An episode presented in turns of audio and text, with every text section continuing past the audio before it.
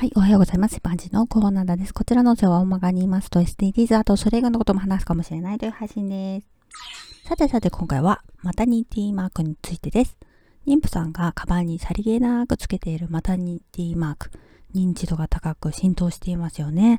本来ならみんなが気遣いのできる社会であればマークなんて必要ないと思うんですけどね。外見からは妊娠してるかどうかなんて見分けがつかないからだけど、妊婦がつけなければいけない強制ではないし、自分から妊婦アピールしないといけない社会なんでね。私は昔、無意識に優先席の近くに立ってた時に、妊婦と間違えられて席を譲ってもらったっていうことがあるんです。声をかけられた時はびっくりして、とっさに、いえ、と断ると、いやいやいや、みたいなやりとりになってしまって、もしかして妊婦と思われた？と分かって、すごく恥ずかしかったです。まあ、お礼を言って座ってしまいました。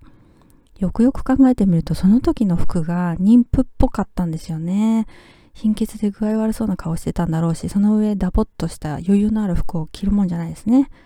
マタニティマークって妊婦さんが堂々とつけてますよね。別にそれでいいんですけど、子供が欲しくてもできないような人、きつい不妊治療を続けてるような人にとっては、あのマーク見るといいなみたいな気持ちになっちゃいそうだよね。どうなんだろうね。ではでは今回この辺で次回もお楽しみにまた聞いてくださいね。ではまた。